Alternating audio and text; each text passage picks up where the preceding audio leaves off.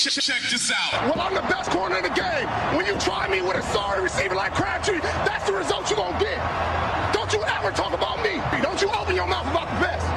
Or I'm going to shut it for you real quick. Live in the entertainment capital of the world, it's the TC Martin Show. Hey, don't roll it. Hit it downhill. With power, you running straight downhill. You know where we coming, and we know where y'all gonna be lined up at. Now you just gotta stop. I'm saying I'm better than you. It's the doctor, TC Martin. Beast mode is already inside of you. The doctor is now in. The beast is alive and well. And a good Friday afternoon to you. It is the TC Martin Show live from the Cosmopolitan of Las Vegas. No better place to be on a Friday, Saturday, Sunday, any day for that matter. No doubt about it, because it is a big time weekend here. Breeders' Cup happening as we speak down in Del Mar, and our good friend Double B Brian Benowitz is there because he's got a horse at Del Mar happening here today, right when we get done at 4:10 p.m. So. Uh, Yes, we'll get you caught up on the Breeders' Cup. It's a great weekend at Del Mar, one of the best racetracks in the country, of course. The Classic is tomorrow. Marco D'Angelo, he is in the house. He joins us today. Not only we talk Breeders' Cup, but of course we dive into the NFL, college football, and a whole lot more on this football slash horse racing slash boxing edition of the TC Martin Show on this Friday, the Cosmopolitan Las Vegas. Because don't forget, tomorrow night it is fight night in Las Vegas at the MGM Grand Garden Arena. Canelo Alvarez taking on Caleb Plant. Looking forward to that. We'll be there uh, uh, for that fight tomorrow night. And of course, uh, we are here at the Cosmopolitan Las Vegas inside the sportsbook, powered by William Hill. TC Martin, Marco D'Angelo from Wager Talk. What is up, my man? Uh, it's going to be uh, tough concentrating here on the show today with all these races going on in the background, TC. Uh, I'll try to do my best to stay focused. there you go, my friend. I mean, with all the great TVs here in the sports book, and like you said, you're, you're a horse owner, you're a horse handicapper, uh, just like Double B. I know this is a this is a, a, very big day in the horse racing world, and you can even make the argument it's probably bigger, you know, than the Kentucky Derby when you look at the volume of races, how many races, and the purses uh, purses for all these races. 14 in total, five today, and then nine tomorrow. Yeah, and it caps off with the uh, Classic, which is a six million dollar purse. Mm-hmm. Uh, it's you know it's like having nine Super Bowls in one day if you want to equivalent it you know to football. And uh, for horse racing uh, fans, owners, and just plain betters, it's there's no better two days mm. than the Breeders' Cup. So it'd be like uh, in automobile racing, it'd be like the Daytona 500 and Indy 500 times six, right? Yeah. there you go. All right, Jay Schroeder is going to join us uh, today as well too. The former quarterback. He's got a Super Bowl ring with the Washington football team back in the day, and of course he is a former Raider himself. Love having Jay on, the 11-year veteran. Uh, did a great job playing a quarterback, and we love having him on on the program here. Jay spends a lot of time here in Las Vegas. Uh, the former UCLA quarterback as well too. So we'll talk some college football, some NFL, and specifically dive into the Raiders situation with Jay Schroeder as well. As we know, the Raiders a very tough situation with them coming off the bye week and the situation that happened with uh, with Henry Ruggs. Um, now uh, we get word today that there is a another lawsuit that's out there going to be filed against uh, Damon Arnette, um, the defensive back for the Raiders, and he was part of that 2020 class. Actually, he was uh, picked what 12 splats uh, right after Henry Ruggs was in that class of 2020. Our Arnette um, was actually cited for an accident uh, that he got into with another vehicle going back last year, last October to be specific, uh, going back into, uh, he was turning into the Raiders facility Apparently, the report says that he was going about 65 miles per hour, uh, hit a, another car. A, a lady was driving, and uh, now uh, she has come out and said, "Hey, you know, th- my thing never got resolved. There was like ninety-two thousand dollars of damage to her vehicle, and apparently, when this happened last year, Arnette." Um, he stayed and talked to police for a while, but said, "Hey, I got to be late for practice." And he had someone else, a friend of his, uh, stay on the scene and, and, and talk to police. Uh, at the time this got brought up, Arnette uh, denied it. His attorney actually denied that anything happened. Later on, he came out and said, no, it, it, it did happen. He apologized. And uh, now, I guess, in light of what has happened this past week with a, tragic situation where Henry Ruggs uh, was driving, you know, 156 miles per hour down Rainbow Boulevard and killed an innocent uh, victim, a lady who was driving her RAV4. Her and her dog were killed, and we've been talking a lot about the the story here, uh, the impact that it's had not just uh, on the Raiders, but uh, you know, people here in Las Vegas. Uh, tragic, horrific news. And so, of course, you know, the comments now are going to be what is it with the Raiders organization where you have especially two guys in this draft class? Actually, you throw Josh Jacobs in there, another one who, remember, you know, got into uh, an accident himself at the airport. He drove into the wall at the tunnel after he got off the, the plane, the Raiders team flight, when they came back from Denver last year. And, uh, you know, his blood alcohol uh, limit was was over the limit. It wasn't like Henry Ruggs's, you know, .161. I believe, you know, Josh Jacobs last year was uh, uh, about 8 8.0, which is right at the legal limit. But again, you know, when you have these type of stories happening uh, back to back to back, and then of course you have the situation with Jon Gruden three plus weeks ago. Uh, it just it begs the question of, of you know, is this an organizational thing, or you know, does this have something to do with just individuals making bad decisions? Individuals making bad decisions. We're in a city, TC, that there are cabs and Ubers everywhere you look there is no reason for anybody to get into a vehicle intoxicated in this this city. You know, we're not like we're, you know, I came from Pittsburgh and I lived in you know rural area and you know sometimes you know to find transportation is a different story. Not here in Vegas. There's no excuse for that. In the street that uh, the incident happened on, Rainbow, that section, you know, I drive that a lot. I mean, we all do. It, it's a you know I don't know how you get to 156 miles an hour where that occurred at. It, it's just irresponsibility. And, you know, you've got to start looking. You know, the team, I, I know that they have people, you know, when kids are drafted, they talk to them about, because these guys got life changing money when they come in. And, you know, a lot of them are, yeah, I don't want to use the word, but you have to, maybe not mature enough to handle the situation in uh, you know this is a fun town but don't blame it on the town. You still have to make your own decisions. Yeah absolutely. Just a very tragic uh, situation here. And again uh, anytime this happens um, it's it's horrible to hear.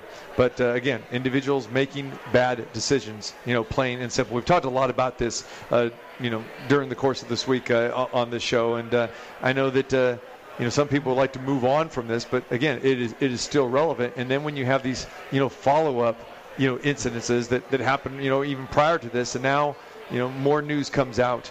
Um, you know, about a, another Raider, you know, being involved in having some legal problems. It's just, it's not a good look, you know, on the organization.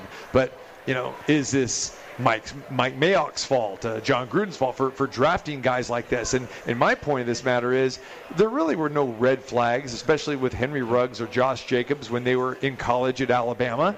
You know, Damon Arnette, well, I don't know. You know, don't really know his situation when he was at Ohio State. But the bottom line is there is this sense of entitlement from a lot of these athletes. I mean, and especially coming to Las Vegas, they feel that they're they have entitlement. They're not going to call Ubers. They're not going to, uh, you know, use the lifts. I mean, this is a guy like Henry Ruggs. He goes, he's showing off his Corvette. Oh, I'm fine. I'm going to drive my car. I mean, ridiculous, you know, logic. And again, it's it, it's it, it, it sounds horrible to say, but this is what goes on in a lot of these guys' minds. Obviously, I mean, th- these are horrible choices that they have made. But for people to say, well, it's why did they get an Uber or a Lyft? Because that's not who they think they are. Right. You know, those are the, the right moves. Those are the smart moves. And I'll tell you this, Marco, also, the NFL has a policy in place in every NFL city where they have a ride sharing program to try to avoid situations like this. And they have a number. It's in every one of these athletes' phones where if you feel like you're inebriated or you can't drive, you've had you've had too much to drink, here's the number. We will take care of this for you. We will send some for you. every NFL team has this, and every NFL player on a current roster has access to this. But because a lot of these athletes, and not just football, not just these Raiders, but just in all sports, they kind of feel that they're above and beyond that, and they, they don't need that. And it's wrong, but that's the modern day athlete today, unfortunately. It is, and if they don't want to go through what the NFL has set up for them, I mean, you guys are making good money. Have yourself a driver. You know, you, these guys. I mean, I don't want to classify it, but a lot of people go out in groups too. You know, so you have people. Have somebody that's your driver. You have them on a the. You want to go out, have a good time. You know, you're entitled to that. You know. Um, 3 a.m. on you know game week. I don't you know I don't know if that's a good choice to start with to begin with. But if you're going to do that, have somebody with you. Just don't put yourself in those positions.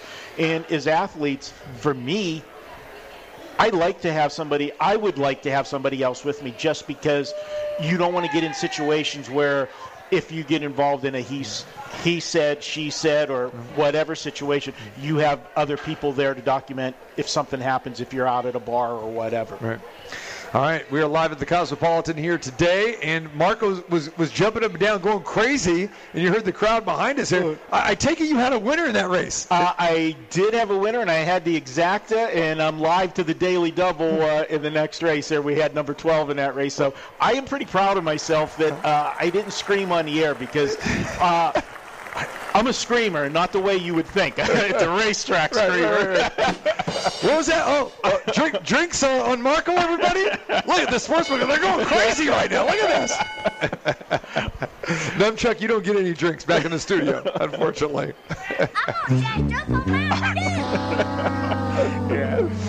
I'll settle for food, Marco, instead of drinks. Congratulations. Uh, again, this is the Super Bowl of horse racing. For horse racing handicappers, this is it.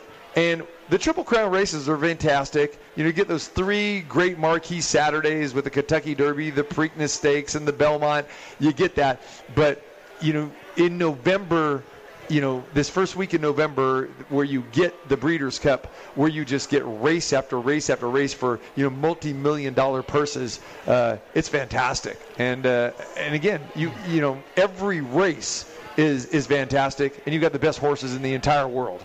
Yeah, I'm jealous is uh, is so jealous of Double B right now because unfortunately for me, this is the biggest day, and it always happens uh, that first weekend in November for the Breeders' Cup, which happens to be my birthday weekend, and I have never been to a Breeders' Cup because it's in smack dab the heart of football season. Basketball's underway, hockey's underway, and I have to be an adult. I have priorities, and uh, we've got to take care of the sports. But one of these days, I'm gonna I'm gonna get to uh, you know whenever it's either Santa Anita or Del Mar. They move the Breeders' Cup around every year, and it's it's an event. I you know there's nothing like it, and you get to see today. The beauty of the Friday edition is these are the horses that we're going to see on the three-year-old campaign next year, uh, trying to get to the Derby or the Kentucky Oaks. That, that's what is so excited. We're seeing tomorrow's stars today. And going back to last year, I remember Hot Rod Charlie at 94 to one. Right, we saw him in the finished second to uh, Essential Quality, which that right. was the break. That was the breakout for Essential Quality. Everybody right. put that horse on the map, and since then has only lost one race, and will be going for six million dollars tomorrow. All right, let's talk a little bit about the Classic. All right, uh, six million dollars, like Marco said, at Del Mar, and the Classic is the feature race. Will be the last uh, race on the program uh, tomorrow. Uh, Knicks Go is the favorite. You mentioned essential quality. Uh, he's the second choice at three to one. Uh, one of two entries from trainer uh, Brad Cox. And then there's also Medina Spirit, who finished a third in the Preakness and then won his next two starts, uh, including one at Del Mar on this very same uh, track. Let's talk a little bit about the Classic, Marco. I know you've been handicapping it. Yeah, the Classic in uh, Medina Spirit, the other part that you didn't mention was the Kentucky Derby winner. That uh, this is true. this is true. that, you uh, can finish my sentence for me. Go ahead. yeah, that uh, had the little post-race uh, positive uh, in that race, and it still hasn't been resolved. He's been disqualified, but it's still tied up in the courts. What's going to happen tomorrow? And this is the first time that you're going to see three-year-olds the good crop of three year olds racing against some older horses. Knicks goes a five year old. There's a couple four year olds in here, and I do believe that the older horses do. Uh, hold a little bit of an edge in the race. Knicks mm-hmm. Go is going to go to the lead. That's mm-hmm. the only way this horse races. Unfortunately for Medina Spirit, that's the only race that horse, the style that that horse likes to race mm. as well. And I feel if Medina Spirit does get locked up in a battle with Knicks Go, Medina Spirit's going to tire and falter in the stretch. Um, Knicks Go will continue on. He'll put Medina Spirit away, but then what's going to happen is that second wave of horses, which will be Hot Rod Charlie and Essential Quality, is going to come at Knicks Go, and he's going to have to battle those two horses. Knicks Go, if you've never watched this horse race, he just, excuse the pun, goes and goes and goes. He keeps pounding out those 12 second furlongs and just gets stronger as the race goes. And I think he'll handle the first two waves of horses that come at him. But I'm going to go for a long shot in the race that's going to be coming late, and I think is going to upset the apple cart, so to speak. And that is number nine, Max Player. That is one of the older horses. This horse trained, uh, changed trainers, and since Steve Asmussen has gotten the horse, the horse has gotten really, really good. Last two starts, the horse was fantastic. Is peaking at the right time. I think Max Player wins this race. I have Knicks Go second, the number five horse there. And then number six, another long shot, uh, Art Collector is peaking at the right time as well. The only thing is, is not getting his regular uh, jockey. Uh, his jockey uh, is on another horse, is committed to drive uh, essential quality. So he's picking up veteran Hall of Famer Mike Smith, but I don't want to be no disrespect to Mike he's at the, the back end of the career for, right. for Mike Smith. Um, I would have rather seen a different jockey on him, and then I round, I round out the field with uh, number four, uh, Central Quality, uh, to hit the board fourth. But I'm going to go with Max Player to pull an upset, eight to one morning line. Huh. And I don't blame you going against Knicks Go because just any any name of a horse with the word Knicks in it. I mean, that's not a good sign, Marco. As we know, the New York Knicks haven't won anything in quite some time now. Is yeah. Patrick Ewing a, an owner here? What's, what's going on? yeah, maybe, maybe I'll get behind the Knicks if, if we got Patrick or something like that. Possibly, yeah. But I'll tell you what, if you ever watch this horse, it, the horse is a gorgeous horse. He's one of those gray horses, but he's got that gray with a little bit of black in him, and he is built like a tank. This horse is very muscular. Uh, I love watching him race. I've cashed some nice tickets on Knicks Go, uh, and he gives it on. And as far as trainers go right now, uh, Brad Cox has two of them in here. Uh, Knicks Go and Essential Quality.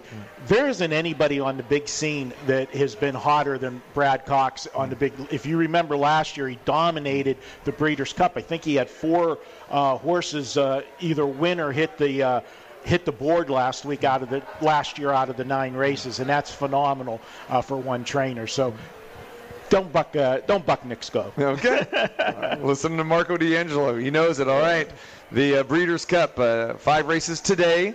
Uh, it's kind of the futures uh, card today, and then uh, tomorrow you've got nine more championship races, 14 in all between today and tomorrow at the beautiful uh, track there at Del Mar. Look forward to the six million dollar Breeders' Cup Classic tomorrow. All right, a couple other local things we want to touch on this segment before we start diving into handicapping some college football and the NFL this weekend as well too. This is fight week and uh, Canelo Alvarez. Every time Canelo is in Las Vegas, it gets everyone's attention. Canelo, for me, uh, the best pound for pound fighter in the world, and uh, he has taken on Caleb Plant. And this is a, a rare unification bout. We usually don't see this in boxing where you got four belts on the line, and that is going to be the case. Canelo has three of the belts. The IBF super middleweight champion is Caleb Plant. And uh, if you're looking to bet on this fight, you're probably going to have to bet it uh, a round prop because Canelo Alvarez is a minus 800 favorite here. Now, when this line opened up, you know, going back a couple months ago, it was like Canelo minus 550, and that's that's kind of doable for me because I love betting on Canelo, and, I, and I'll lay four or five, even sometimes six dollars. But then it just started just going up to seven, 750, 800. We'll see where this thing lands, and it's because this really is a one-sided fight. And as much as Caleb Plant uh, is gonna is talking trash, and they had the face off there and in in Los Angeles a few weeks back, where Canelo took a swipe at him. That kind of created a little bit of hype. But when they had the final press conference at the MGM Grand uh, on Wednesday, uh, the promoters decided no face-off here because actually Caleb Plant took a, a, a, shot from Canelo with an open hand and, and it cut him right below his eye, mm-hmm. and and promoters got a little bit scared, saying, "Wait a minute, we, we can't you know postpone this fight here." So no face-off uh, on Wednesday, but that did not stop Caleb Plant from uh, saying that he was going to take down Canelo Alvarez. But uh, looking forward to the fight tomorrow night. Um, we'll have round by round coverage on that. You can follow me on Twitter with that at TC Martin21. Uh, looking forward to that. Anytime Canelo fights, it's it's must see, no doubt. But uh, this should be a walk in the park for Canelo Alvarez. Even though a lot of people like to say, "Hey, you know, Caleb Plant might have a shot here." No, uh, Caleb Plant has zero shot in this fight tomorrow. Yeah, next to Mayweather, he's the biggest draw we have here in Vegas for a fight. And you talked about the odds, TC. Generally speaking, when you get the public involved on fight day, you're going to see a point where the line will drop before the fight because most people that want to go to the fight and maybe never bet a fight they walk up to the window and they they go to place their bet, and whenever they hear they got to lay eight hundred dollars to yep. win a hundred, they don't want to do that. Right. So they're going to just oh heck, I'm going to take a shot on the dog, and then you get a little bit of a drop in the line because there's so many casual bettors throwing their hundred dollar bet on the dog. So if you missed it the earlier price, wait till you know a couple hours before the fight. You might see a little dip right. on the price, and you can get Canelo at a discount. Yeah, and you know? I was talking about this on a couple other other shows um, uh, yesterday about the same thing, and you know there's not going to be any sharp money that comes in on Caleb Plant, and they're going to be recreational bettors, like you're saying. So I don't know how much the line really will drop, and that's what people do. They look for value, and you're right. Traditionally, the dog, uh, the you know people bet the dog the night of the fight. But usually, when you have a good fan base, mm-hmm. okay, of say like say a British fighter who's coming in or uh, that that sort of thing, you know, then you'll you'll get that. But you're not going to have that. You're not going to have people coming in from Nashville, Tennessee, to root for Caleb Plant to really drive that number down. So I think for the most part, if you're going to bet on the fight, people are going to want to look at the round prop here, and the under over is nine and a half rounds, and that's that's that's fair. And you could probably still make the case here to maybe bet the over nine and a half because uh, Canelo Alvarez does start off slow. Um, and Plant doesn't have any punching power. Plant is 21 and 0 with uh, only 12 knockouts and has not faced the caliber of competition, of course, that Canelo Alvarez has. So uh, it doesn't have that punching power. So I, I, think that you could probably make a wager and feel good about going over nine and a half because usually Canelo usually takes over the fight, usually in rounds like five, six, and seven. And if Plant can hang on until past, you know, the tenth round, you might have yourself a live ticket if you want over nine and a half here and just hope that Canelo doesn't land that big punch. and he could. and, and, he, and, he, could. It, it, just depends if Caleb Plant has upset Canelo during the course of the, this promotion, yeah. he may take it out on him early. but I know people love to bet the underdog, yeah. and they like to talk about the underdog. Does he really have a shot? And uh, in this case, no, he, he really doesn't. And there's a big UFC fight, in, uh, not not here in town, but there's several watch parties, uh, you know, going, uh, you know, for that as well too. Yeah, it's you know the fight. I mean, I remember when I first started coming to Vegas back in the early '80s, and you know, boxing was king, and you know, uh, through the Tyson era and all of you know all the fights out here, and we you know we kind of lost that a little bit. We're getting it back a little bit, but not like it used to be back in the day. I don't know how long you've been here, TC, but you know, for me, that was fun back in the 80s and 90s. Yeah, like I said, I got here in '92 and lived through all those great fights, and then then I left here in '99 and then came back here in 2015. Uh, but you know, we are starting to get a lot of great fights. I mean, the the Fury Wilder you know fights yeah. were were fantastic, and that. Uh, it, it, was a great gate. It was a great betting handle. And uh, again, Tyson Fury, you know, showed he was he was the better fighter. And we talk about those throngs of people that love to support these fighters, like Tyson Fury coming over from England, even though he didn't couldn't have his British fans come over because of the pandemic this time around. But anytime Canelo fights, I mean. Uh, the throng of Mexican fans, Yeah. you know, coming over here, uh, it, it, it's fantastic as well too. So, but yeah, so boxing is uh, is is back in, in a big way, and of course, here coming up in a couple weeks, our good friend Showtime Shawn Porter will be fighting Terence Crawford for the welterweight championship of the world. So that'll be fantastic as well too. So it, we're glad to see that that not only boxing's back, but we're getting packed arenas as well too. So we're looking forward to Canelo Alvarez tomorrow night in front of a packed MGM Grand Garden Arena. All right, Marco, I know uh, how closely you follow the Golden Knights, and we talked about this yesterday. Real quick, I want to get your opinion on the trade for uh, Alex Tuch is gone, Peyton Krebs is gone, off to Buffalo for Jack Eichel. And I know that uh, you know hockey fans and Vegas Golden Knights fans are pretty excited. They've been wanting to uh, have Jack Eichel here. But, uh, you know, losing Alex Tuch, another fan favorite, one of the original Golden Misfits, when you look at this roster now, it just continues to shrink of those names. And of course, you get that. This is professional sports. That's the business at hand here. But for a lot of Golden Knights fans, you know, not real happy here. Um, and Jack Eichel is a guy who's injured, currently not playing, that has a herniated disc. Um, he was a number two overall pick by Buffalo going back to 2015. He is in the fourth year of an eight-year contract, uh, paying him 80 million dollars. And uh, you know, after his surgery, he's expected to to be able to skate in about six weeks. But you're not going to see Jack Eichel, you know, probably until you know February at the earliest. Your thoughts about Jack Eichel being a member of the Golden Knights? Well, two quick thoughts. First off, as far as the fan base goes, we're a new sports town. And as you said, a lot of the fan base doesn't understand the economics of the business. And they're attached to that first team. I mean, it was like, you know, their firstborn, Vegas born. I mean, these guys here. And uh, so they got to adjust to that. The second part is it kind of sucks that you're not going to see him for six weeks, but think about this. He comes back, as you said, if we get him back in February, and he gets that month to get his legs, and then we head into the playoffs. You're going to have one of the best players in hockey fresh for the playoffs. That's going to be huge if you know we're in the position you know, i'm assuming that we're going to be in a position down the road that we are in the playoffs that's going to be a big plus for the team and he'll have enough time before the playoffs start to gel because anytime you insert a new player into a lineup there's that adjustment period where everybody you know roles change and they'll have time to adjust to it Right. so i'm excited All right. Golden Knights coming off a big win last night in Ottawa. They were expected to win, but again, this team has been decimated by injuries.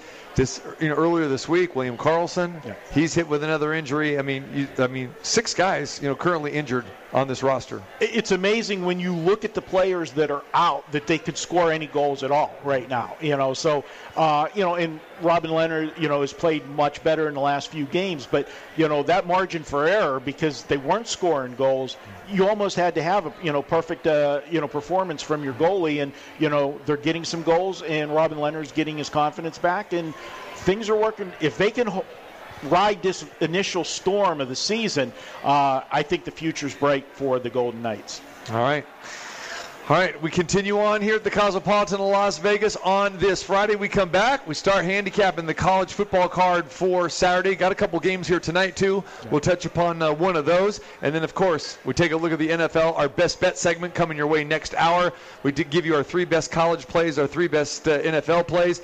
Those best bets up on the website at tcmartinshow.com. Check it all out from our esteemed crew. And Jay Schroeder, former NFL quarterback, he will be joining us at 3 o'clock as well on this Football Friday live from the Cosmopolitan of Las Vegas. I do exactly what I want to do. It's, the, Dr. T.C. Martin. You say I'm insane? I say thank you very much. The doctor is now in. Here at the Cosmopolitan of Las Vegas, the TC Martin Show, of course, streaming live, tcmartinshow.com. If you are a tourist, welcome to the Cosmopolitan. You're a local, hey, glad to have you back here. Of course, we're here each and every Friday. Marco D'Angelo is in the house with me today. Jay Schroeder is going to join us next hour. Trevor Maddich also, as we get ready for our best bet segment coming your way. We'll give you our three best college plays, three best NFL plays for Sunday and Monday as well. All right, uh, we're here inside the sports book, and it is time for you to open up a William Hill betting account. If you don't have one, it's real easy to do. You know, bet on your phone. And then if you open up a brand new account, use the promo code TC50, you will get a 50 free dollars in your account. That's right. If you deposit at least 50, boom, they will match it with an additional 50. So it just makes sense. You don't have to fight the long lines at the counter. And again, if you're just in town, you're a tourist here, you can go ahead, open up the account, uh, deposit some money, and uh, get that bonus in there as well too. That'll take uh, a, day or two for you to get that, but then you can cash out when you leave, plain and simple, and you can bet from your phone. The easiest thing to do, use the William Hill mobile app and use that promo code TC50, 50 free dollars when you open up a brand new betting account. And not just here at the Cosmopolitan, but any William Hill sportsbook throughout the great state of Nevada.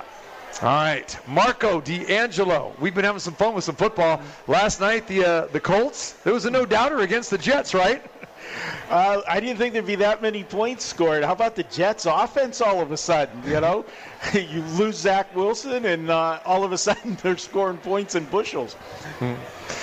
All right, let's take a look at uh, the college uh, board here, and uh, we'll go over some games. But before we dive into that, Marco, I want to get your thoughts on the college football playoff rankings that were that came out earlier this week. You got uh, UGA at the top you got the Georgia Bulldogs, no arg- no argument uh, there whatsoever. And then you know Alabama number two, and I think you know I was glad to see that the committee actually used the eyeballs and used the eye test. You know, instead of putting another undefeated team up there, Alabama has the one loss, but they, in my opinion, are clearly the second best team. And I can hardly wait for that showdown between Georgia and Alabama that will come in the SEC championship game. Who knows? Maybe it's the the first of two times that they meet. You never yeah. know. But uh, you know when you when you look at uh, the way everything you know kind of lined up here, uh, your thoughts the college football playoff rankings early on. Well, I'm going to make a comment to your opening comment where you said you're glad they went with the eye test and didn't just put another undefeated team up there.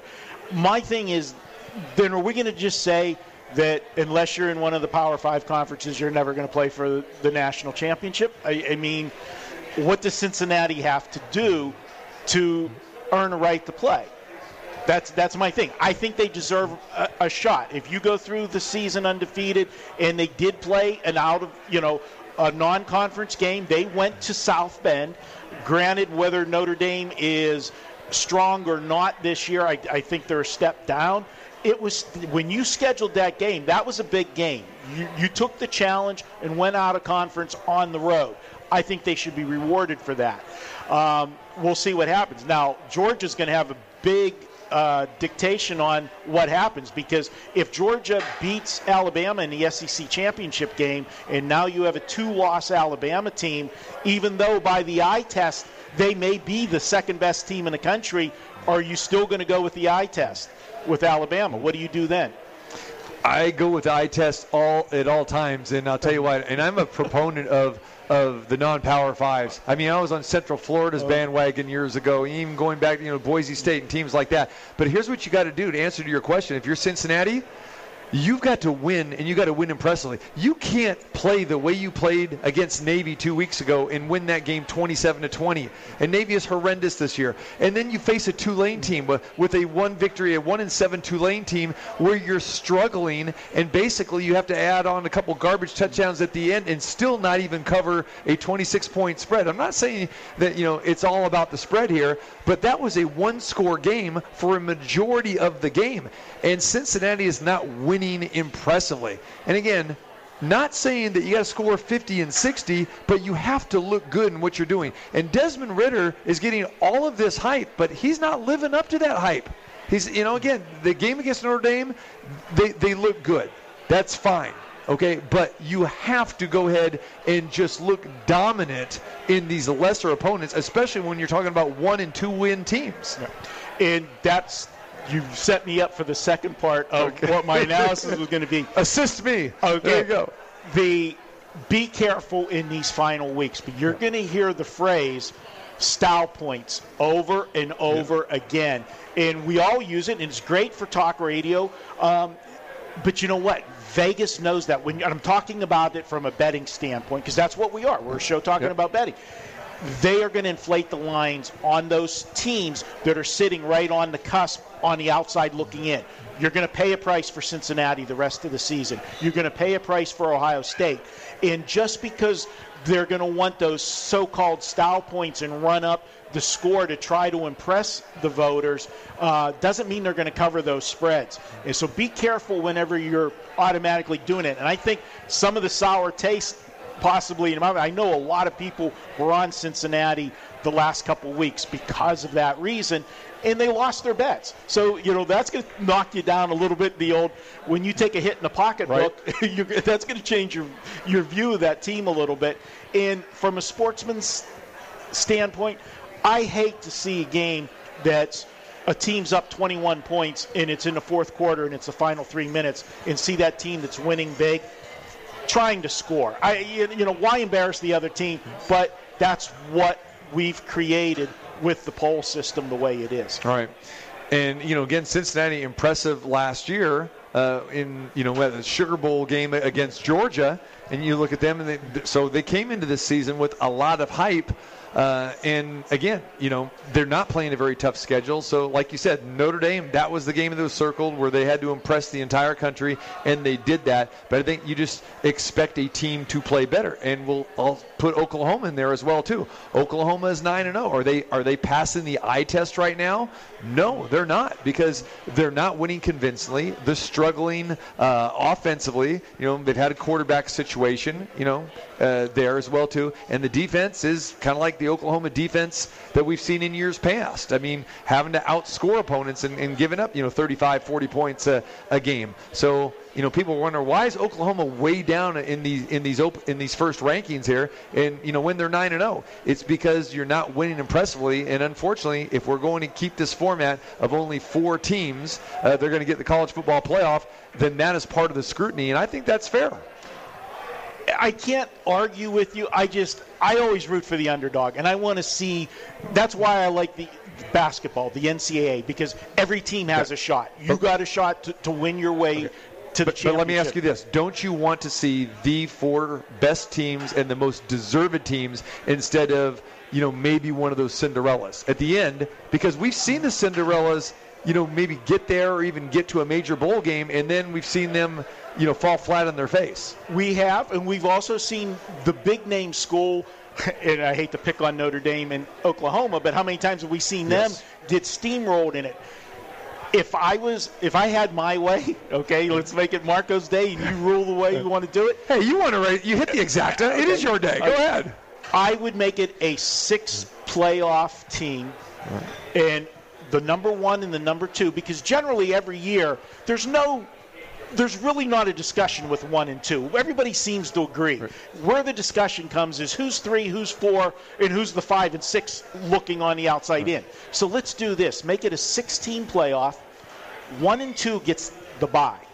Let the other four teams play that first week and then hook them up against the one and twos the way it would be there. So this way, we have a chance to let one of the Cinderella teams that had a special season have their chance, mm-hmm. and then do it on the field. That's what I would do if you let me rule the world for a day. All right. I like. I've always been a proponent of the 18 playoff, and I, I think you know it just extends it one more week. You can get that done, and again, it just it just takes out any argument whatsoever. And where people say, "Well, when you get to seven, then the, the nine, ten. Hey, if you're if we're talking nine and ten, you don't deserve to be in the conversation anyway, because you know outside of you know we go back you know 20 years ago it was one and two only and it was it was a voting thing yeah. and then became okay three and four so i'm okay with that but you know again there are so many teams and there is you know, so much parity in college football these days as well, too. So I think you can make a case that if you are number five or you're six, seven, maybe even eight, that you have a legitimate shot of of winning a national championship. Yeah. You do. And again, especially because it is getting deeper and deeper. But uh, that, that's the argument that continues to fall on deaf ears with the with the athletic directors and, t- and, presidents of, of our universities. And you think way back when you said it was just one and two. It was one and two, and one and two didn't even play each other. Exactly. Because we had the you know the ties to the bowls. You you know you couldn't. Right, right. You had one team in the Rose Bowl and one in the Orange Bowl, and then we had to look at them and decide from there. Six undefeated teams Georgia, Cincinnati, Oklahoma, Michigan State, Wake Forest, and we'll throw this one. You like a little Cinderella? Uh, UNLV knows a little bit about this team. Uh, you know, University of Texas San Antonio, right? All right. So aside from Georgia, who's the best of the undefeateds? Oh, I believe it is Cincinnati. Okay, I, I have been on Cincinnati's bandwagon, and I know that the last uh, two weeks, them having uh, not won by enough of a margin is you know tainted their image, but uh, they've done everything that they're supposed to do. They, they, beat everybody in front of them. Let's see what happens uh, after that the Texas San Antonio team is a fun team to watch, but they haven't played anybody. Right. You want to talk about not playing anybody, but their offense is prolific. Uh, you know, they, they, can score on anybody at any point of the field. So, and then Wake Forest, the ACC, come on, nobody plays defense in the ACC except Clemson, and Clemson has no offense, so that's why they're not there this year. But, uh, yeah, I would like to see Cincy get their shot. In Ohio State's playing well right now, and you know what's going to happen. Uh, if Michigan State runs the table, you know, at some point you've got to you got to get them into the conversation. I like this Wake Forest team. I, I, like them because I love their offense. They can score points at will, but I like the way they score the points. They do it with a lot of misdirection. They've got they've got a great offensive scheme. Defensively, of course, they're not there yet, and they got a big game. Actually, the next three games are big. So they've got they've got North Carolina, who has underperformed, and we'll talk about that game here in a minute. Then they got to play NC State, who is probably the upper echelon of the ACC and then they got Clemson. And then they have to go to Boston College. So actually, they got they got four games left, and if they, if they can run the table and they're 12 and 0 at, at, the end, I say Wake Forest can be one of those teams. Just because you know you talk about Cinderella, but it is a very good football team. It's not like you know they're they're beating up the Tulsas of the world and the Tulanes of the world. I mean, this is still the ACC. They're down. I get that, but you can only play the people that are scheduled in front of you. But you know, watching this Wake Forest team, this is a good football team. They're a great offensive team. I, this week is going to be a fun game to watch. Yeah. I don't know that they can actually set the over under high enough on, on this game because we know they're going to score and we know North Carolina can go up and down the field. And North Carolina is a mirror image defensively of, of Wake Forest. They can't stop anybody.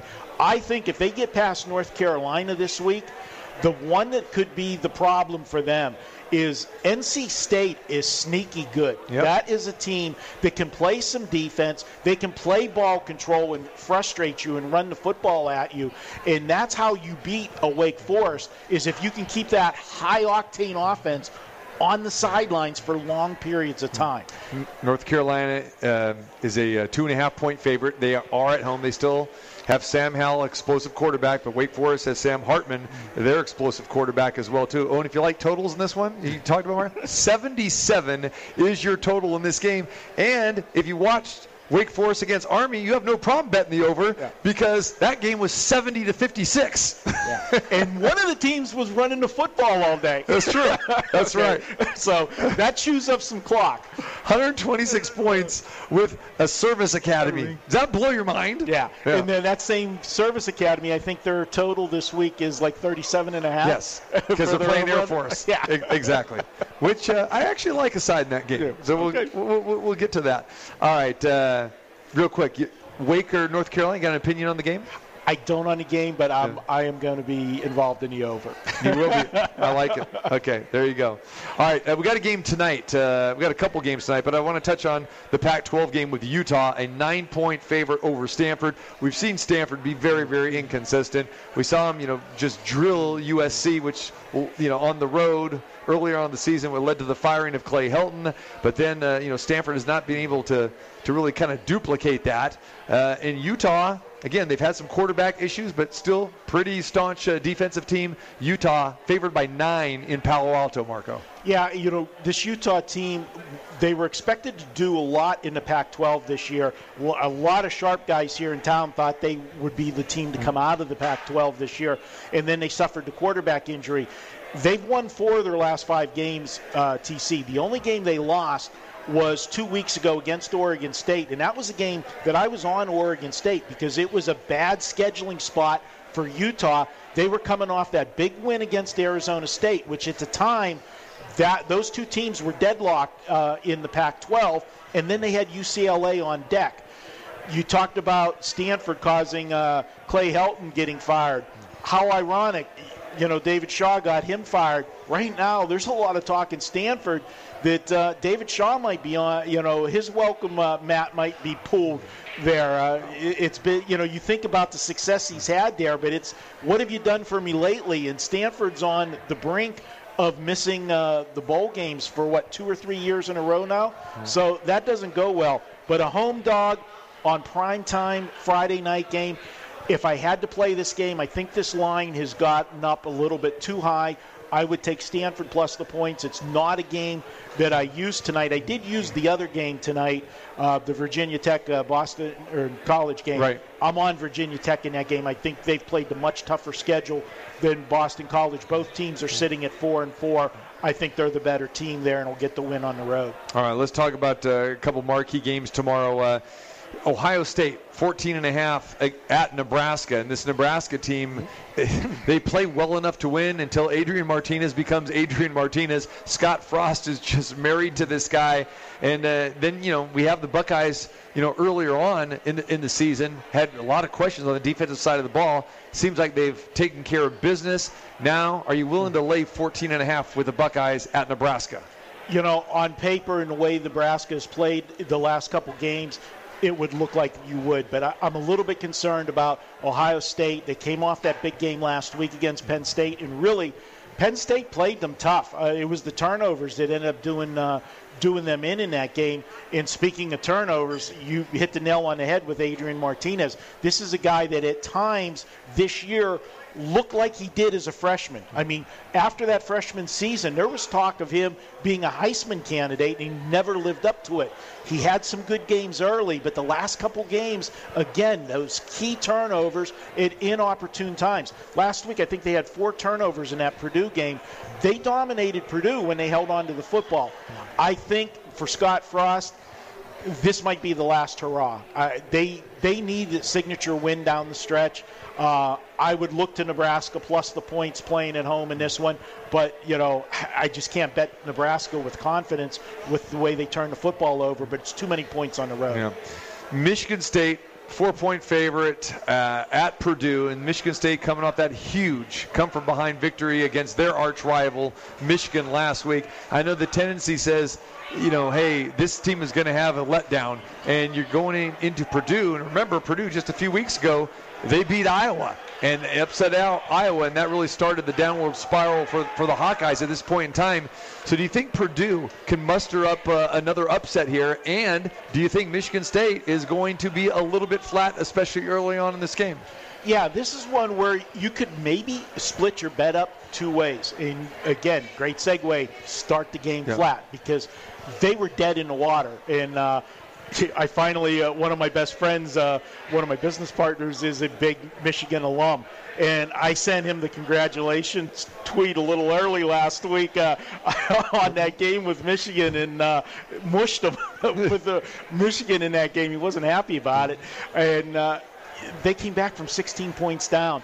That's their biggest rival. We talk about, you know, Michigan, mm-hmm. Michigan State, yeah, it's a rivalry, but it's more of a one-sided rivalry. It's bigger to the Michigan State because Michigan, of course, has Ohio State is their big rivalry. If they come out flat, I would take a shot with Purdue in the first half, and I would take Purdue for the full game because for Michigan State to rebound and come back – after that game, the way it went, and they got to be, you know, I always use the phrase fat and sassy after a big win like that. Purdue has shown this year that they can, when they play well and don't turn the football over, they can play with anybody. We saw that against Iowa. Now, the difference with Iowa is their offense is a little bit handcuffed. They're, they're not an explosive offense, where Michigan State has a little more offensive power. But this is a total bad scheduling spot for Michigan State. For me, it's Purdue or pass. It's not a game I gave to my clients, though.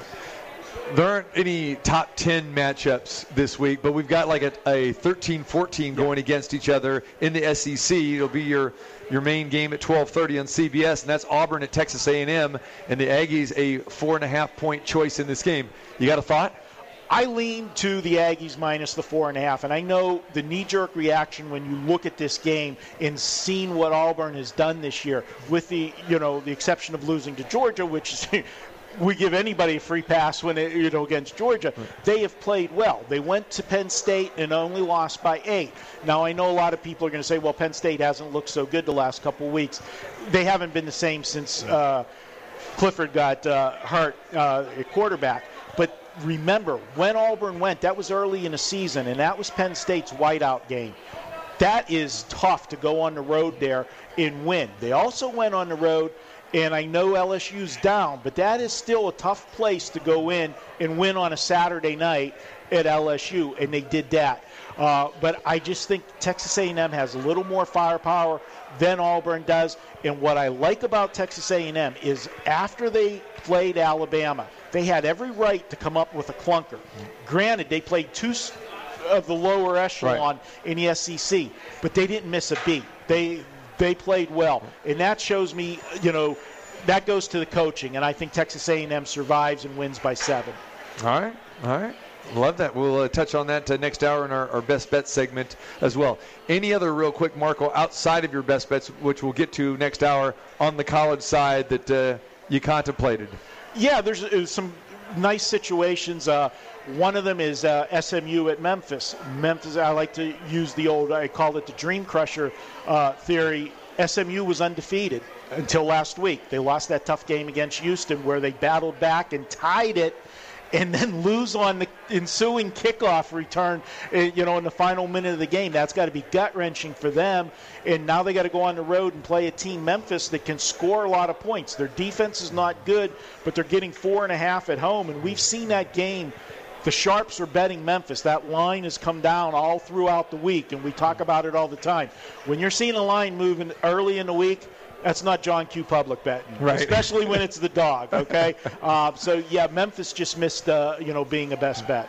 All right, there it is. See, people in the sports book here taking their notes. There it is, and there'll be plenty more in store around your door. More of what you're looking for coming next hour too, as we get into our best bets situation. All right, look forward to that. We are live at the Cosmopolitan here on this Friday, a football Friday. It's also fight weekend, like we talked about. Canelo Alvarez taking on Caleb Plant tomorrow night at the MGM Grand. It's Breeders' Cup right uh, now, so if you hear Marco just jump out of his seat and start screaming, you understand that you know we're smack dab in the middle of the Breeders' Cup as we speak here. Jay Schroeder, the quarterback, my man, he is in the house. He is going to join us coming up after the break as well too, as we start talking NFL and a whole lot more coming your way. We are live from the Cosmopolitan of Las Vegas. It is the TC Martin Show on a fabulous Football Friday.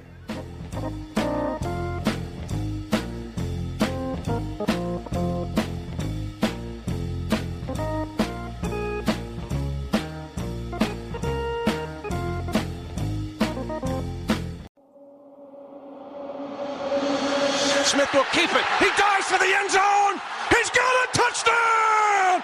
Kansas City in one of the greatest comebacks in Chiefs Kingdom history. It's time. Live in the entertainment capital of the world. Carr out of the shotgun.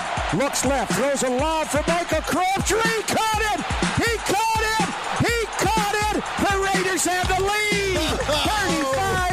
35 it's the TC Martin Show. Sweet revenge for Michael Crabtree. It's time to get your daily prescription from the doctor, TC Martin.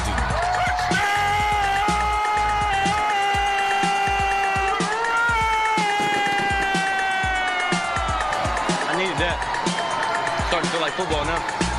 Hey, that was a good start. Hey, that was a good start. We're going to finish for you, all right? The doctor is now in. Hour number two here on this Friday, live from the Cosmopolitan of Las Vegas. No better place to be than the Cosmopolitan. Whether it's gaming, it's food, it's the sports book here, powered by William Hill. Oh, you got to love the Cosmopolitan of Las Vegas. And of course, the entertainment up at the Chelsea as well too. All kinds of great stuff here. Get over to Block 16, enjoy the food, the grab and go up there. Of course, the fantastic restaurants up on the third floor: STK, Blue Ribbon, Zuma. A lot of my personal favorites there. I, I was going to say, I, I see I see pictures of the big burgers oh. and, and everything else. I'm like, what's going on? You- you know what's going come, on. You come here to eat. This is true. And, and this is just a side game. Yeah, you you took the words right out of my mouth. See, I have I have been uh, figured out here. Yeah, yeah. Nobody- That, that voice is one of Jay Schroeder, our very good friend, the former quarterback, the former Raider, the former Redskin. That's right, I said it because you were a Redskin back in the day. He's got the Super Bowl ring. The bling is in the house here today.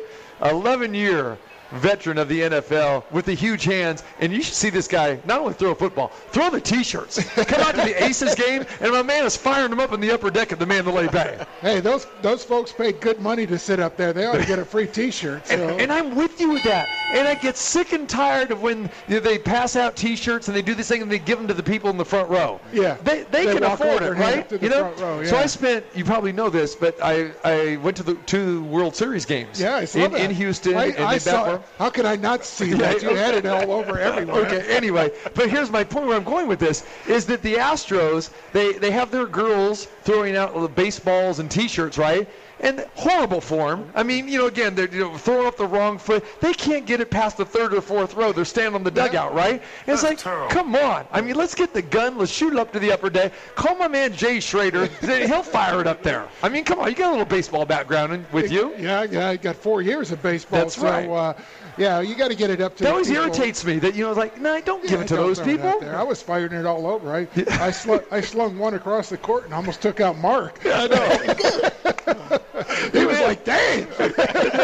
uh, so you know, I got to be careful. Yeah, it was great. I think you know uh, we had you on and Mark Davis at halftime. Yep, yep. We had you on, and, and Mark wanted to sign you to another free agent contract. He said I- you, you still got something left in the I, tank. I'm ready to go. They can't hit you anymore, so Right, I can go back. You know, I, I I'm not sure what my surgeons would say about that, considering I got rods and screws and Oh. pins, and you know, I'm I'm sure they wouldn't be too happy. But you know, hey, I'd give it a shot. There you go. All right, he is Jay Schroeder. He's in the house. Uh, Today, uh, Marco D'Angelo, of course, uh, here from Wager Talk. So uh, we're breaking it down for you. We talked a little college football last hour. Let's talk a little NFL. And of course, Jay, when I have you here, I want to talk uh, Raiders. And, and of course, it's been a, a crazy week for the Raiders. They're coming off that bye week, uh, playing some very, very good football. And of course, you know the Jon Gruden situation, you know that happened three weeks ago. I think you and I we talked briefly uh, about that, but. Uh, how difficult is this, you know, from a football perspective that you're coming off the bye week, you have this tragedy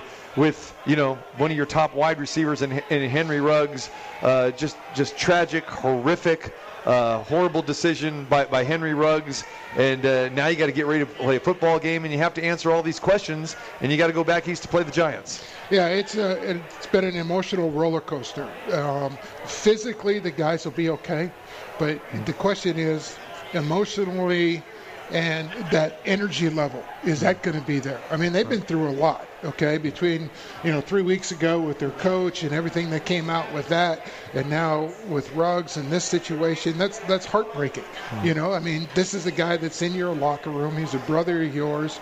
You you know, you live and die with him, and, and your heart goes out for him.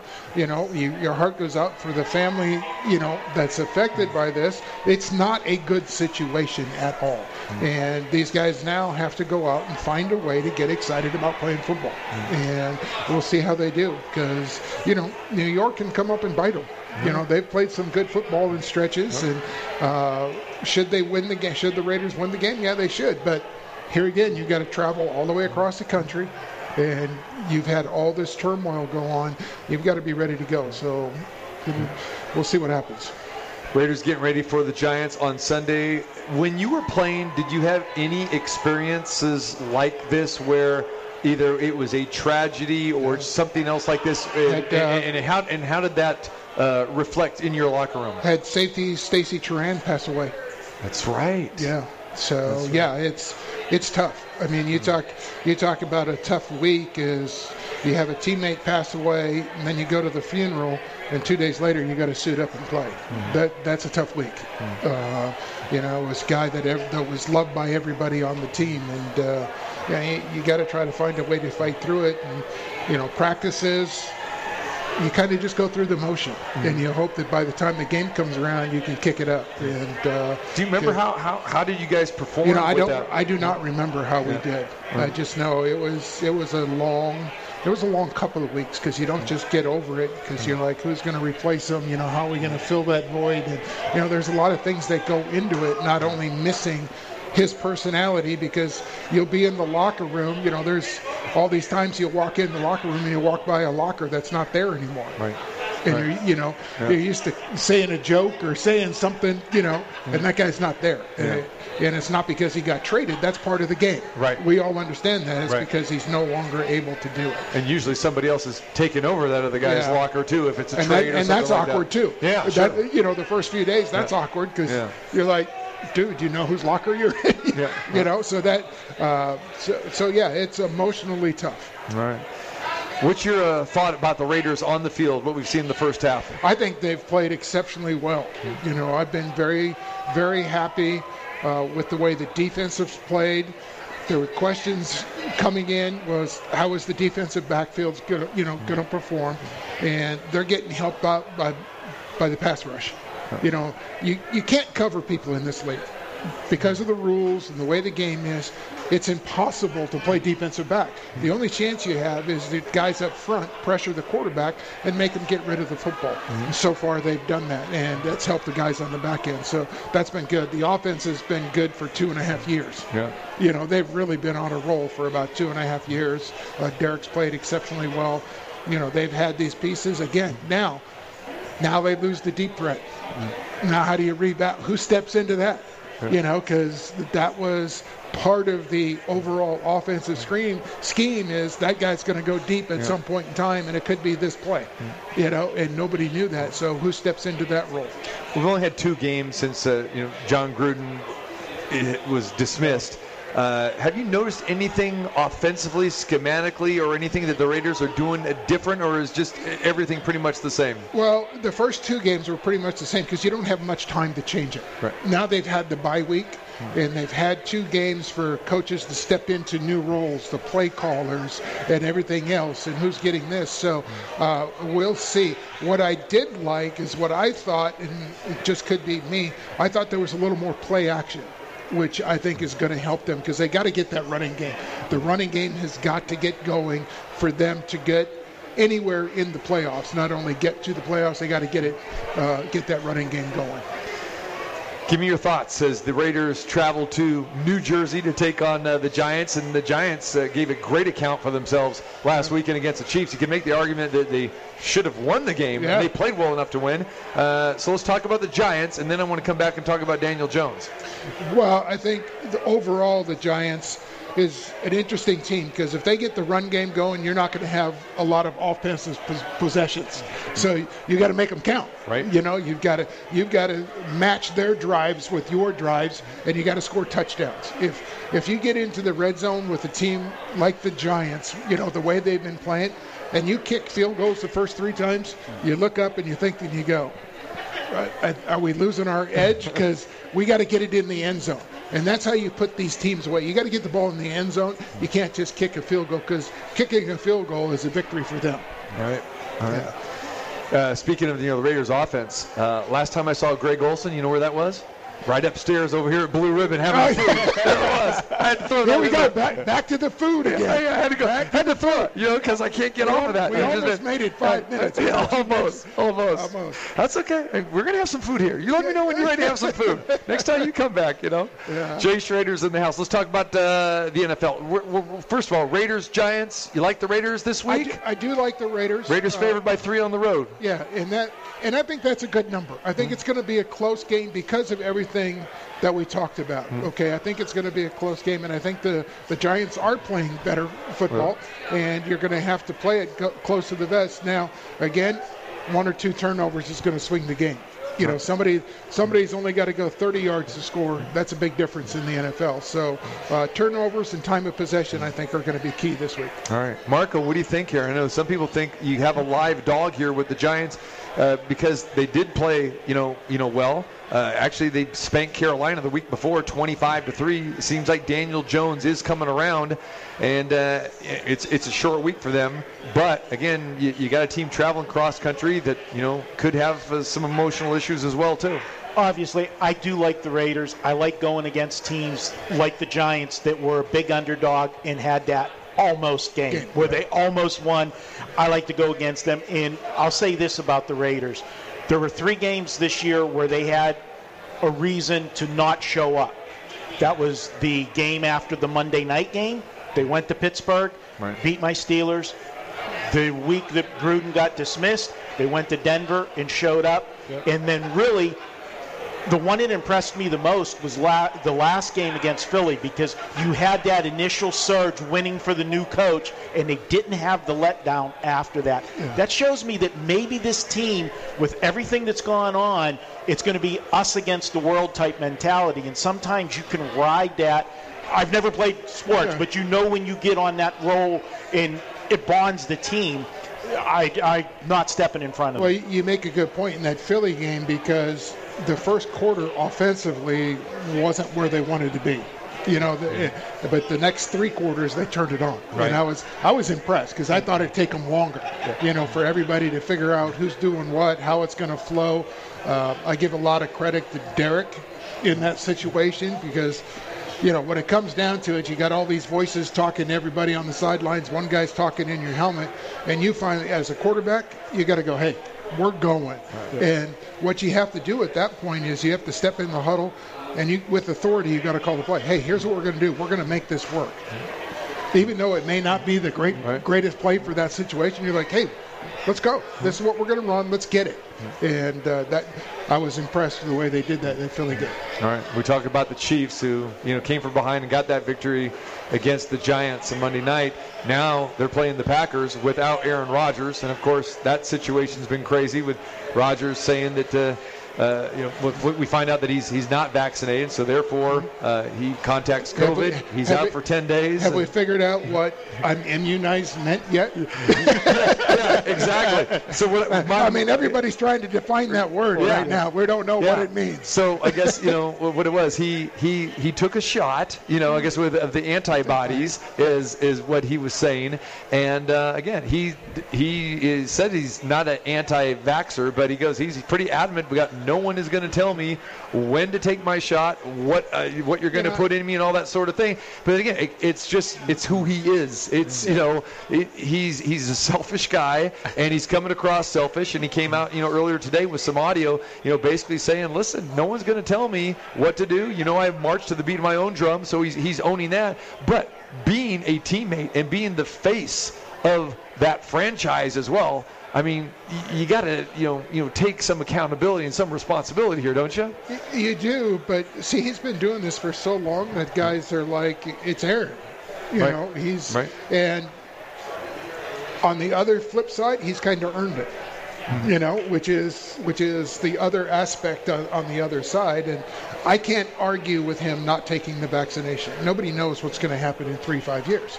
We just It's don't. an, it's an individual choice. It's, it's no an doubt. individual choice, and my thing is, you know, everybody's, you know, they're telling everybody to get vaccinated. In three to five years, you start developing some issues. Who's going to take accountability then? Hmm. Right? So you're asking us to be accountable as a player to take this shot. But eventually, if something goes wrong, who's going to be accountable? Hmm. And nobody's going to take that bullet. Nobody, you know, everybody's going to dodge that one. So it is an individual choice. It's it's unfortunate it's happened, um, but you know I don't blame him for what he said or what he's done. Case in point, you got to go play. You, You've got you know 53 guys that have to go play in a football game, and you got to find a way to win the game. That's it. And Jordan Love will be taking the snaps at quarterback and facing this Chiefs team that has really uh, struggled, and they struggled for a majority of the game. Chiefs are favored by seven and a half. Opinion here, Marco? I'm going with uh, Green Bay, and we talk about it all the time. I, I say the injured player theory, where the team that has the injury, you're getting the benefit because the market's over adjusted. We talk about that all the time. But just look at what has happened so far this year. Seattle loses Russell Wilson. Seattle covers against Pittsburgh. First game without Russell Wilson. Last week, Cooper Rush has a great game against uh, Minnesota we saw Mike White. Who even knew who Mike White was? Wasn't he a coach at Cal back in the day? yeah, back in the day. He was, he was my quarterback coach. There Like, uh, wait, wait. I think that was a little older yeah, version of Mike White. Yeah. Same name. Good guy, by the way. Very good guy. We see it time and time again. The, yeah. These guys step up and do it. In Kansas City, you know, we've known all along their defense is bad. The question I have is what's wrong with the offense the last two weeks? Tennessee held them to three points. And then they only scored 20 at home on Monday Night Football against the Giants. And the Giants have a better defense than Tennessee, but still, you got concerns. I think seven and a half is too many points. You know, I, I tend to agree with you, Mark. I, I really do. I think Green Bay is going to play a, a good game. My concern with Kansas City, you know, in the long run, football evens out. And for two years, Kansas City was throwing up balls and doing things, and you were like, man, how? Because sometimes that's going to bite you. Well, it's biting them. Right. They're they're getting bit in the rear end this year. Uh, the things that you know they normally do, you know, come back. I haven't seen Tyreek Hill drop this many passes or had this many passes go through his hands in, in years, right? And, you know, so it's just one of those freak things. But here again, if they can get it turned around, they've got talent coming out of every, you know, every possible way you can. I mean, that's what they've done over two years. So, um, but I think this week, I think the Packers are going to go in. I think they're going to run the ball. I think you'll see Jordan Love rolling out using half the field so he doesn't have to read the whole field. I think they'll move him out and it's, you know, it's going to be one, two, three or one, two and kid take off you know, because that's what he's going to do. And there's no film on Jordan Luck. Right, when you're a defensive coordinator, let's really go back to Utah State Mountain West footage, right? Yeah, yeah, yeah. Well, let's burn that. but it, that's an advantage. It didn't look good when he was there. Yeah. So I'm yeah. telling you. Not the last year. His stock declined. Right. The, the last, last, year. year right. Yeah. Yeah. All right. So we'll see what happens here. The Chiefs, a seven and a half point favorite. Like you said, the line really ballooned up when uh, word got out that uh, it was basically a six point swing when uh, when Aaron Rodgers uh, it was determined he was not going to be able to play. Uh, let's talk a little bit about the Cleveland Browns. They're another mess. Okay, Odell Beckham. Uh, you know, Dad comes out and says, "Hey," decides to, go telestrator on us. He goes on Instagram, social medias. You know, look at my son was open here. You're not throwing the ball. This and that. And what does his son do? He says, "Okay, I got you, pops. I'm not showing up." Does not show up for one practice this week. No explanation. Kevin Stefanski, their head coach, was asked hey, uh, have you talked to OBJ? And he goes, no, I haven't talked to him. How, how does that happen, Jay? The, the head coach is not talking to, it doesn't matter if it's a, a star player, just any player. How are you not talking to this guy to find out what's going on? And now we find out today, hours before we come on the air to do the show, the Cleveland Browns, I think I have the statement here. I'll read it for uh, from Andrew Berry, their general manager. After careful consideration, internal discussions, and conversations with Odell and his representation, we've determined that it is in the best interest for all parties involved that Odell no longer play for the Cleveland Browns. We appreciate all of his efforts, his contributions while in Cleveland, but we've just reached a point where it is best for us to move forward as a team without Odell. That's an interesting statement because it doesn't say if they reworked his contract because the problem is somebody's got to pick up that contract and it's pretty heavy. Mm-hmm. Okay. Right. For for somebody that's had an attitude off the field and injuries on the field, yeah. that's a pretty heavy heavy pickup. Mm-hmm. You know, even though you may need help, if he's healthy, he's a phenomenal player. Okay. But the question is, A, is he healthy? And B, does he really want to play? Right. That's that's the question I get when right. when you get into these wars like that. I always question: Does the is the player really want to play? I mean, what what does it come down to? Right. You know, and uh, it's it's an ugly mess in Cleveland. Do you have any notes over there of positive things going on? Because everything's been negative. I mean, we, tell, tell you what, if you got some, let me know because I'd love to talk about them. You know. But Jay, for a situation like that, for us on the outside that talk about sports and we haven't played it, we always use that phrase, he was a cancer in the locker room. You know, is that a distraction when you do have a player like that? I'm a Pittsburgh Steeler fan. I had Le'Veon Bell. I had Antonio Brown. I had all of the, the cancers in a locker room that you could have. Well, how, how hard is that? Th- This is a cancer and this is a distraction because he went directly after the quarterback. Yeah. Okay, and that's an issue. Um, you know, when it's when it's a defensive lineman, and you know, those things kind of go by the wayside. Not that they're not important, but what happens is you're now affecting a guy that has been touted as, you know, one of these guys that should be taking the next step, and he hasn't. Okay, and he, I'm sorry, Baker Mayfield just hasn't gotten to the level that everybody thought he should. So now this is another add-on, another weight on his shoulders to go out and try to perform. And uh, it's it's not a good situation at all. It really isn't. And to hear the head coach go, I haven't talked to the guy. That, that should be your first phone call. You know, uh, on Wednesday when he, he's not showing up. I mean, Right. I'd have somebody bring me a phone on the field and go, "Where are you? What's going on?" You know, and look, you need to come in. We need to talk about this. That's got, and it just hasn't happened. A- And you know, for me, the disturbing thing is when the Henry Ruggs situation happened this week, and then people started to say, "Okay, we got to start talking about football. How are you going to replace Henry Ruggs?" And I'm saying, "Well, you got Zay Jones right there. Okay, Yeah. you you you got people." And immediately people are going, "Well, what about Odell Beckham?" Now, the first thing that we see today, when this news came out, uh, you know, watching Sports Center today, Raiders could they be a match for Odell Beckham Jr.? Give me some thoughts as, as No. you hear that. Exactly, right? No, no, no. That's see, that's all the outsiders that see the big plays that Odell has made. Okay, um, the guys that have to control the locker room, be in the locker room. At this point in time, when you when you're on a roll like the Raiders are, you, you don't want to disrupt that. You want to take somebody from within and get them. You're right. Jones has made some big plays. Um, it's time to put, you know, as I would tell him, I said, hey, time to put on the big boy pants. That's it. Next You know, man up, right? Time to put on your big boy pants Yeah. because you're now going to be the guy instead of just a guy that comes in and makes the play. You're going to be the guy.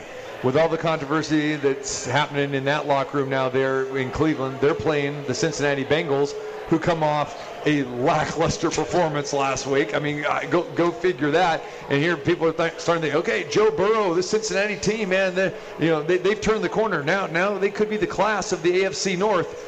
What do we think here, Cleveland and Cincinnati this week? Well, I like Cleveland to get the job done. I did go against Cincinnati last week because of the spot they were in. They were coming mm. off of the Baltimore game and had Cleveland on deck. And oh, who's in the middle? the Jets. It's easy Yeah. to look past that team. Cleveland needs this game. Uh, Cleveland can't afford another loss. They took a very tough loss last week to the Steelers, which was a big revenge game for the Steelers and Ben Roethlisberger. Uh, that's I say that that playoff loss last year is the only reason the uh, Ben came back this year. Uh, He, he couldn't have that be his last game, and uh, so I look for Cleveland to bounce back. I think it's a, you know a, sub, addition by subtraction, taking Beckham out off the team, and I think the team's going to rally around it. Well, I think I think the team overall is going to have a better attitude. I think Cincinnati's going to win. Okay. I really do. I think Cincinnati's going to win. I think Cincinnati's one of those teams that is a fickle team that if you let them stay around in the game, they're going to get you. Um, I, I believe in their young guys. They got some guys that can play, and they're just learning how to play the game on a consistent basis. Cincinnati, to me, is where the Raiders were a year, year and a half ago, trying to get these young guys, getting more young guys in, and throwing them into the fire and say, hey, it's baptism by fire, and you're seeing the fruit of that pay off now. You got some guys uh, in there, so I like Cincinnati this week Yeah, to, to beat with you. Cleveland. I just think Cleveland's got way too much going on. So I love, you know, seeing Jay like shake his head and all, all this stuff. I got, I got another one for him right here. Wa- Oh, wa- geez, wa- here we go. Watch, watch this, Marco. Kirk Cousins. Oh my! What, what did we watch last week? When Minnesota against Dallas. First drive, he leads them down the field, 75 yards. drive. Fourth quarter, second half. This guy is the old Kirk Cousins again. They're playing Baltimore this week. Jay, please get, get in this quarterback head. Head. What's going on with this guy? I can't. I can't stand watching him anymore. This is uh, Kurt's, Kurt's a friend of mine. Uh, Sorry, my Kurt. No, uh, Kurt. Kurt took over my record when he was in Washington. I had This you is know, I true. had- I had the most yards for a number of years, and Kurt did it. And I texted him right away after the game and everything else. And you know, so we've kind of kept in contact. But boy, he's a fickle player on the football field. He really is. You know, he's up and down and all around. And you know, he'll come out like. You know, you see in these games, he, he makes three throws, and you're like, this is going to be a good game. And then the next three throws, you're like, who's who's in Kurt's jersey? Right. Because it's a different guy. Um, I just I don't get it. Um, he's had a lot of success, except when it comes to winning big games.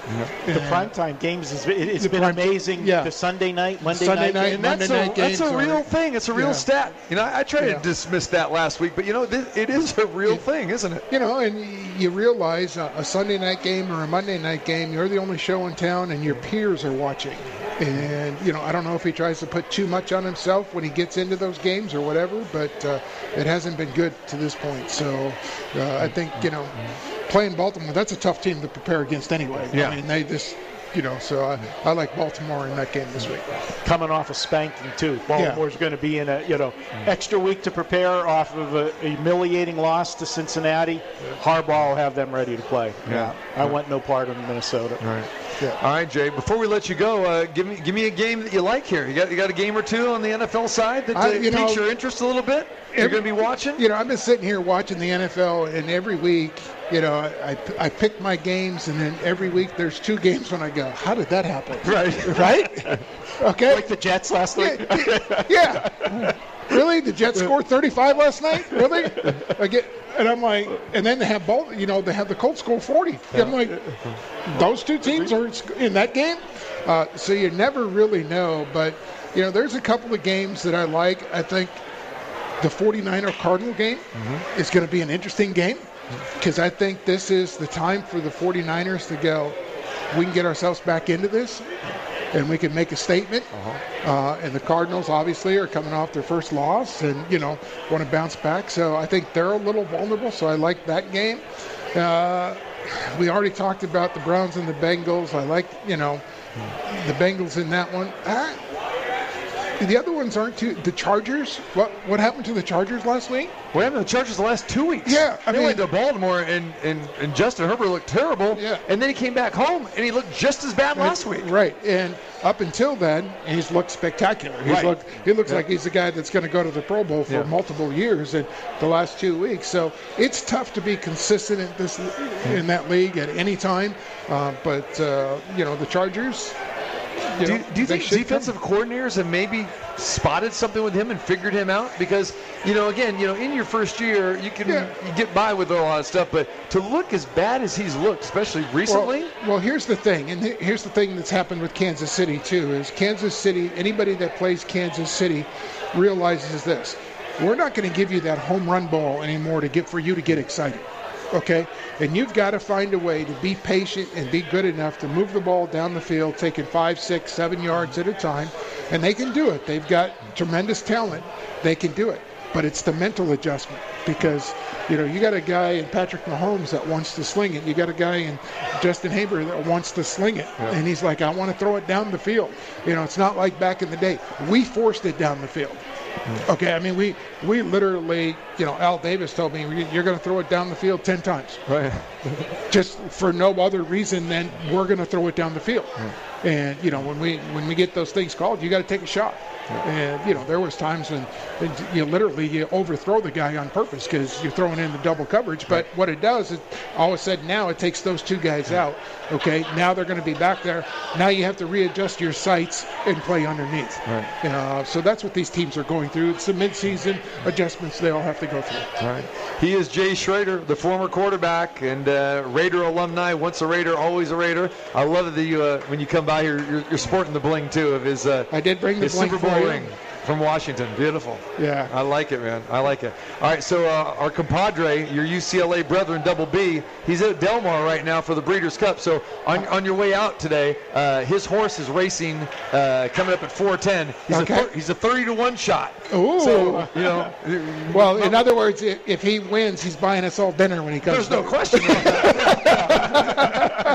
You know No what? He's question. buying his dinner regardless. and he knows that. Uh, okay. He's okay with okay, that. I'll be wait. I'll be waiting for that text. Hey, dinner is at such such. I'm good. But uh, see, here's the thing: if we don't bet this horse, I'm going to hear Oh, yeah, all yeah. of it. So I, you know, I, I feel like I got to bet it. You know what I'm saying? Because this happened to me one other time when he gave me a horse, and it was 60 to one, and I was going to do my show, and the the place I was doing it, there um, uh, they didn't have a sports book, so I had to go run across a property to go get it. And by the time what happened, I got shut out, right? Yeah. And of course, I get this text from him. It's like, you know, hip hip hooray, you know, Yeah. rockets going off, this and that.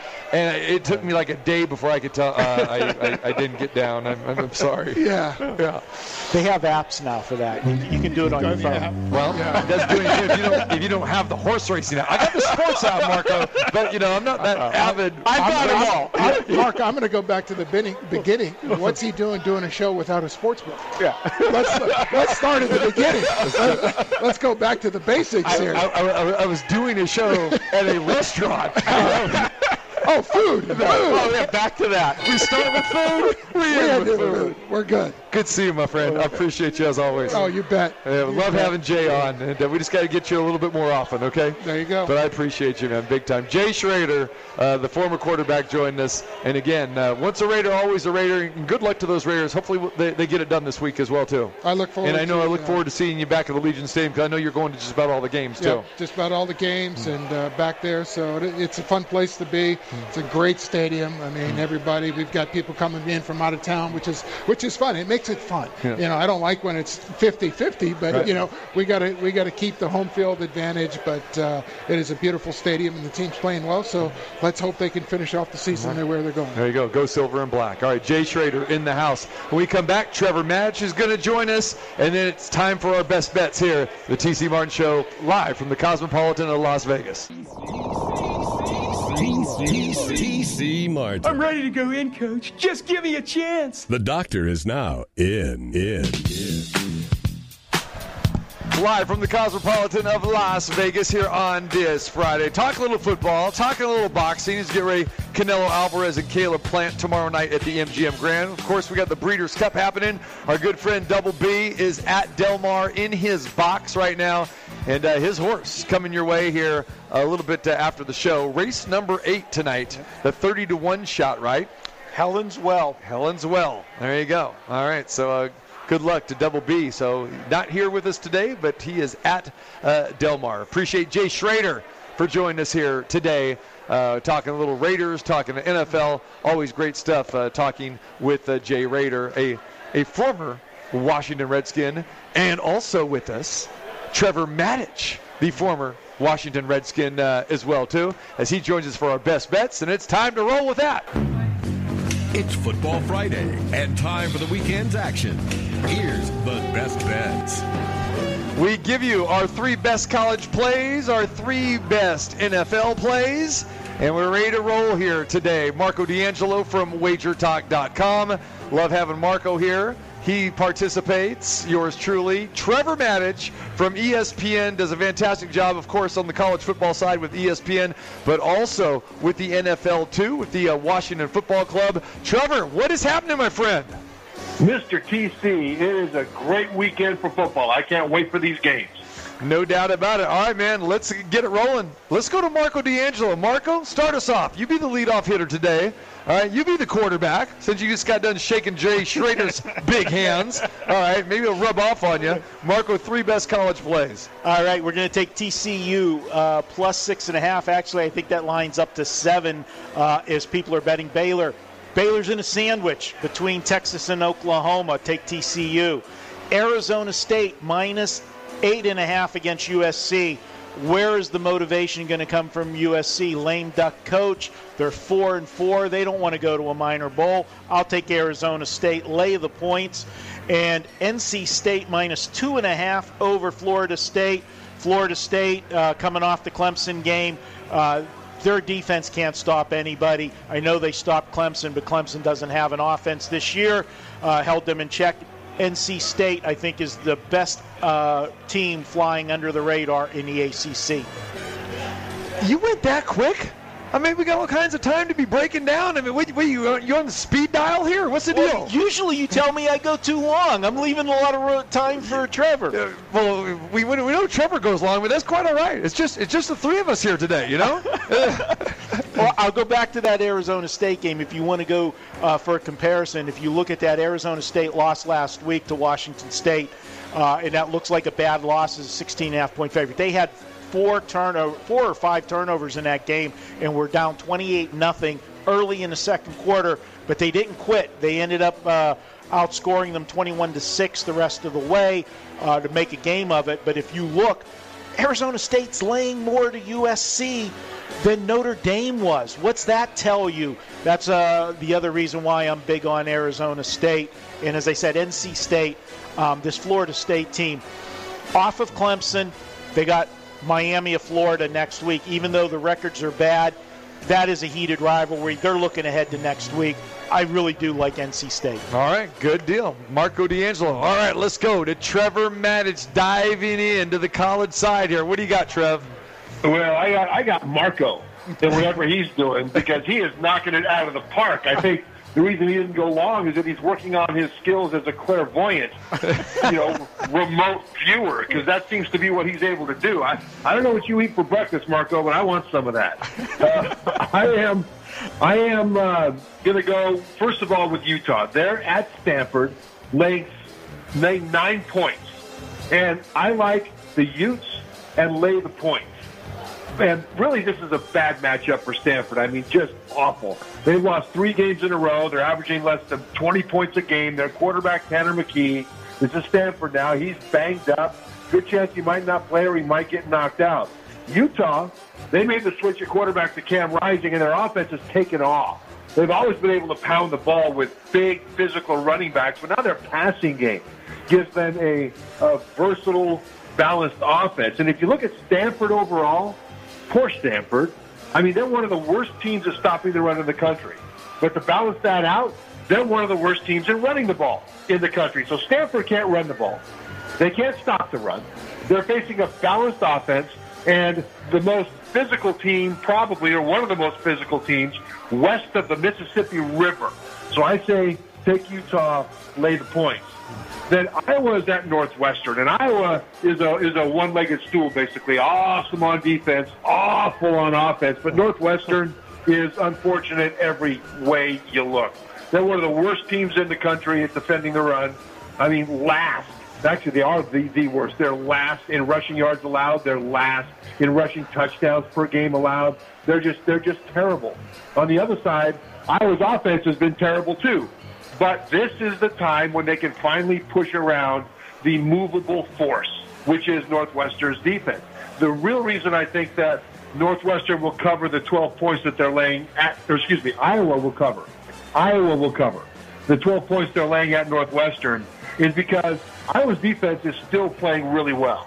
And they still have the ability to get a lot of turnovers and be a brick wall. And the Northwestern offense is not a whole lot better than their defense. I think the Iowa defense allows the Hawkeyes to cover the 12. Then I'm going to go with the Baylor TCU game like Marco did, but I'm going to take a different play. The total is uh, is 58, and I'm going to go under that total. TCU just got their coach fired, Gary Patterson, which is a whole other topic. He's a defensive coach, and the defense has been so abysmal this year that they fired him mid-season after a 20-year career there. But the last seven consecutive opponents scored at least 29 points against TCU. They're they're really awful against the run, and Baylor's rushing game is fantastic.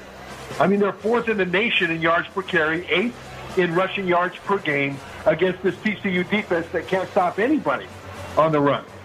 On the other side, TCU's offense is capable, but their stud running back Zach Evans probably won't play again this week, and I think that the the Baylor defense will really slow them down. I mean, everybody tends to slow them down. The last two losses, they only scored 19 points against West Virginia and 12 points against Kansas State. So I think you put all of that together. I think Baylor will keep the ball on the ground.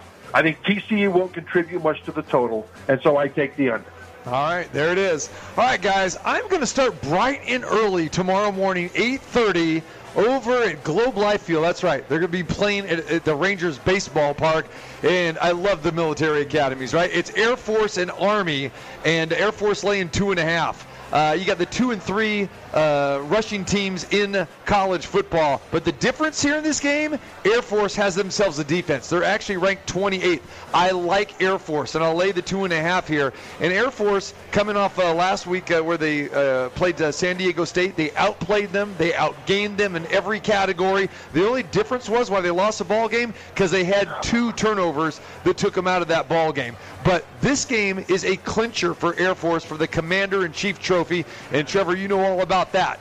All right. And uh, so if they win here, they've already beaten Navy earlier this season, 24 to three. So a win here for the uh, the Falcons clinches it. And I just like Air Force on both sides of the ball better than I like Army. I get it. You know, Army can can run the football, but Air Force can run it. They can actually even pass it a little bit as well too. But they play a little bit better defense. And uh, I like this on a neutral field. I will take the Falcons minus two and a half. A&M and Auburn. Marco, we talked about this a little bit in the last hour. I like the Aggies in this game. A&M has won three in a row after uh, they beat Alabama. You know, one of those I, I should say was against Alabama, and they're getting it done on both sides of the ball. They're actually averaging 188 yards rushing per game. And for me, it's hard to back Auburn against really good teams. Uh, A&M's D is going to give Bo Nix uh, some problems. A&M won last year 31 to 20. I just think it's a good spot at home, Kyle Field, and you lay four with A&M over Auburn. Uh, guys, I'm on this Baylor TCU game as well too, but uh, I'm going to take. Uh, uh, we got three different sides here. All right, I'm going with the Baylor Bears, and I'm laying six and a half. So I'm going against uh, Marco, but then again, uh, Trevor, I don't know how my play fits into your total here, but here we go. We got two teams going in opposite directions, just like Trevor said. I mean, Baylor is seven and one. They're thinking about Big 12 title here. Uh, offensively, they're second best in the conference. Defensively, they're third best in the conference. The offense is averaging 466 yards per game, and the defense really has shut down every one that they have faced. TCU is a mess right now. Like you said, Trevor, Gary Patterson, 21 years at TCU. That means TCU has to go into a football game on five days' notice not having the guy that's been in charge of this program for 21 years because since he was let go of his duties earlier on this week. It's been a horrendous season for TCU. Their defense has been gashed for 443 yards per game. I will lay it with this Baylor team who is very, very hungry. Give up six and a half for the Baylor Bears. All right, guys, let's go to the NFL. Marco, wind it up. All right, we're going to start things off with Carolina plus three and a half against New England. Uh, it's one thing for New England to be an underdog, but now you've got them as a favorite on the road against the Carolina team that is going to be starting a quarterback not named Sam Darnold. It's going to be PJ Walker. If you're not familiar with PJ Walker or Coach Matt Rhule, I will tell you this: those two were together when Matt Rhule became a household name in college football at the University of Temple. Knows the offense, he'll do just fine. I like Carolina plus the points at home against New England to pull the upset. And as we talked earlier with Jay, we've seen all these injured quarterbacks come in and get the job done. We already talked about this one Green Bay plus seven and a half. Injured player theory there as well. I look for them to handle Kansas City or at least stay within a touchdown. And the last one, I like the LA Chargers. I think the last two weeks were, you know, just bad games. They did go against Bill Belichick's uh, defense last week. That's not the defense they will see in Philadelphia. I look for a lot of points in this game, and I look for Justin Herbert to get back on track against that Philly defense take the Chargers, lay the points on the road. So the old Justin Herbert shows up this week. Yeah, because he's going against not a good defense. The last two defenses were Baltimore and New England, and we know Bill Good Belichick can frustrate young quarterbacks. All right, Trevor Matich, give us your three best NFL plays. Buffalo has been good to me in this exercise. They are at Jacksonville laying 14.5. Wait, 14 you have to say it though. You have to say it. You like Buffalo because what did they do to, to, to the soul? Wait, what is that? What's your famous line? Buffalo doesn't just want to beat you, they want to crush you. They want to harm your soul. There it is. Yeah. All right, you can continue now. got, yeah, and they'll want to harm Jacksonville's soul. They, they've struggled a bit of late, but I think they'll get back to their normal dominant self against Jacksonville. They're laying 14 and a half, but the Jaguars have been been basically crushed uh, more than a few times by better teams than them, and they haven't faced a team as good as Buffalo so far. The offense has been fantastic for Buffalo when it's on, and so I think that uh, enough to take Buffalo away the points. But really, it's the Buffalo defense against the Jacksonville offense, and that matchup that I think gives the Bills the the biggest advantage. I mean, Buffalo has the the top ranked defense and pass defense in the league. The, Trevor Lawrence and the Jacksonville offense just hasn't been able to, to get it going yet. Lawrence is a rookie, is still trying to find his way. He doesn't have a whole lot of weapons. And you have an example of how they are from last week. They played against Seattle. The Seahawks were the 30th ranked pass defense in the league last week, and the Jaguars only managed seven points. So I take Buffalo. I lay the 14 and a half, and I do that with quite a bit of confidence. Although one thing that is interesting is that I read a note here that said that uh, 80, over 80 percent of the public bettors are taking Jacksonville in the points. So maybe you guys can explain that a little bit. But uh, I'm taking I'm taking the Bills and lay them. Okay, so Los Angeles Rams at Tennessee Titans. The Rams are laying seven points, and I say take the Rams, lay the points. Titans running back Derrick Henry is out for the year. They've hired Adrian Peterson off the street to take over for him, and he's still capable of bringing the thunder. And while he won't have a problem picking up the offense, he will have a problem understanding what his blockers can and cannot do. I think this really good defensive front of the Rams will force Tennessee to throw. And with A.J. Brown, their top receiver, questionable with a knee injury, and Julio Jones that's been on and off with a hamstring injury, I just don't know that there'll be all that much ability for Tennessee to throw the ball if they have to, and I think they will have to. The Rams on the other side have uh, they're going to feast against the Tennessee secondary that has two of their top three corners out with injury. I say take the Rams, lay the points, and then New Orleans uh, is hosting the Atlanta Falcons, and I'm saying go under 42. The total is 42. I think uh, the points will be at a premium in this. Jameis Winston, the Saints quarterback, is out. It looks like. Um, Trevor Siemian will be the starter because their second string quarterback, guy from BYU, and I'm spacing his name, Taysom Hill. That's it. Taysom Hill looks like he's not going to play. How can I space Taysom Hill's name, right?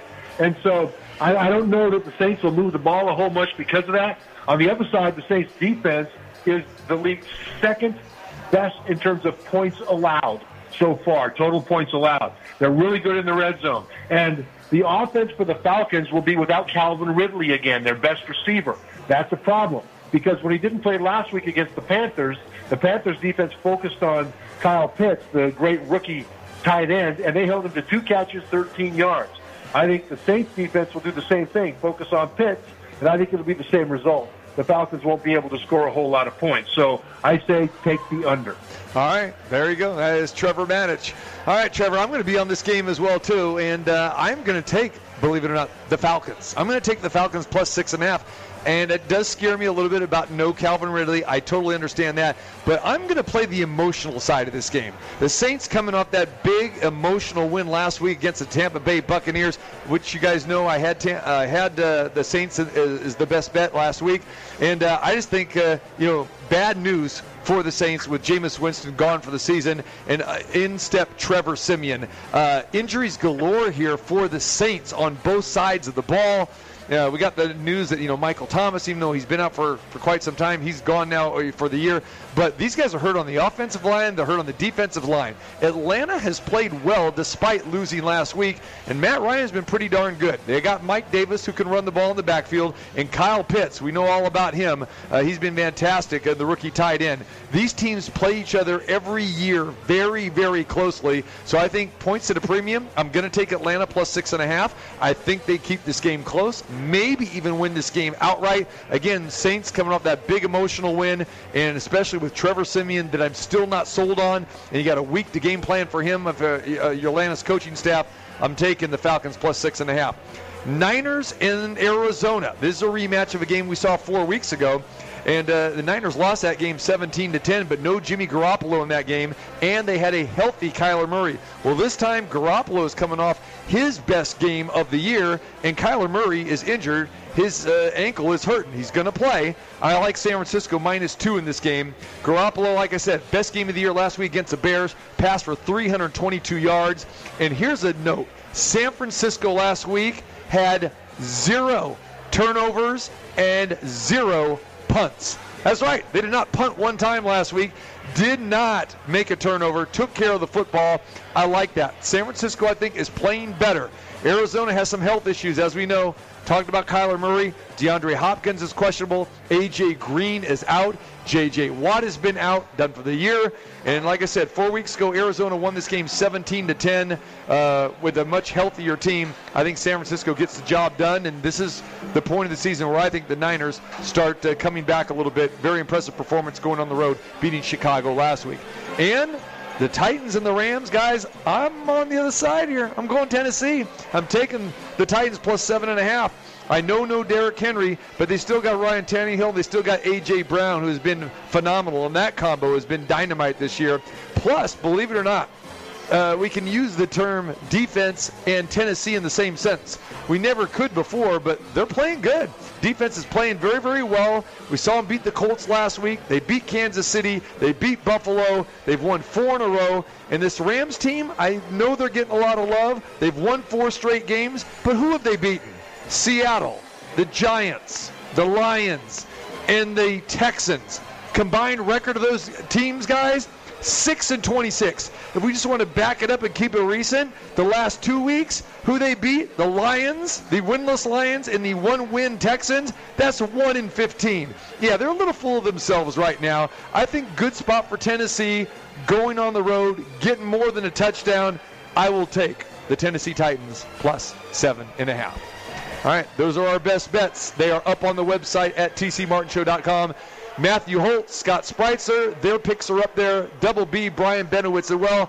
And the G Man, Gilby the intern. We finally got him to stay away from taking all these totals, all these crazy totals, over, over 75, this and that. And uh, then, of course, we got uh, Marco D'Angelo and our man Trevor Matich. Trevor, some parting words, my friend. Yeah, a party work. Last week was a tough week. One of those things where the matchups didn't play out like they should have. This one, I'm hoping the matchups will play out like they should. I'm hoping to get back on track. I want to be more like you and Marco because you guys are rocking it. All right, brother. We appreciate you, my man. He, no one breaks down the X's and the O's like my man Trevor Matich. Be good, brother. Enjoy your football weekend. You can listen to Trevor uh, tomorrow doing college football game day on the radio side. He'll be there uh, with about 22 screens in front of him. Take care, brother. Appreciate you. We'll talk to you next week. Thanks, DC. All right, Marco, appreciate you. Uh, catch Marco at wagertalk.com. All of his plays are there. All sports. He's hitting it hard. All right, congratulations, my man. Love having you here. Anytime, TC, you know it. All right, Double B, not here at Del Mar. He'll be back with us next week. Appreciate Gilby, G-Man here, and Numchuck back in the studio. You miss any part of the show, go to the website, check it all out. Our interview with Al Bernstein talking about uh, the fight tomorrow night with Canelo Alvarez and Caleb, Caleb Plant. That's on the website as well, too, at tcmartinshow.com. Monday through Friday, 2 to 4 p.m. We'll talk to you next week.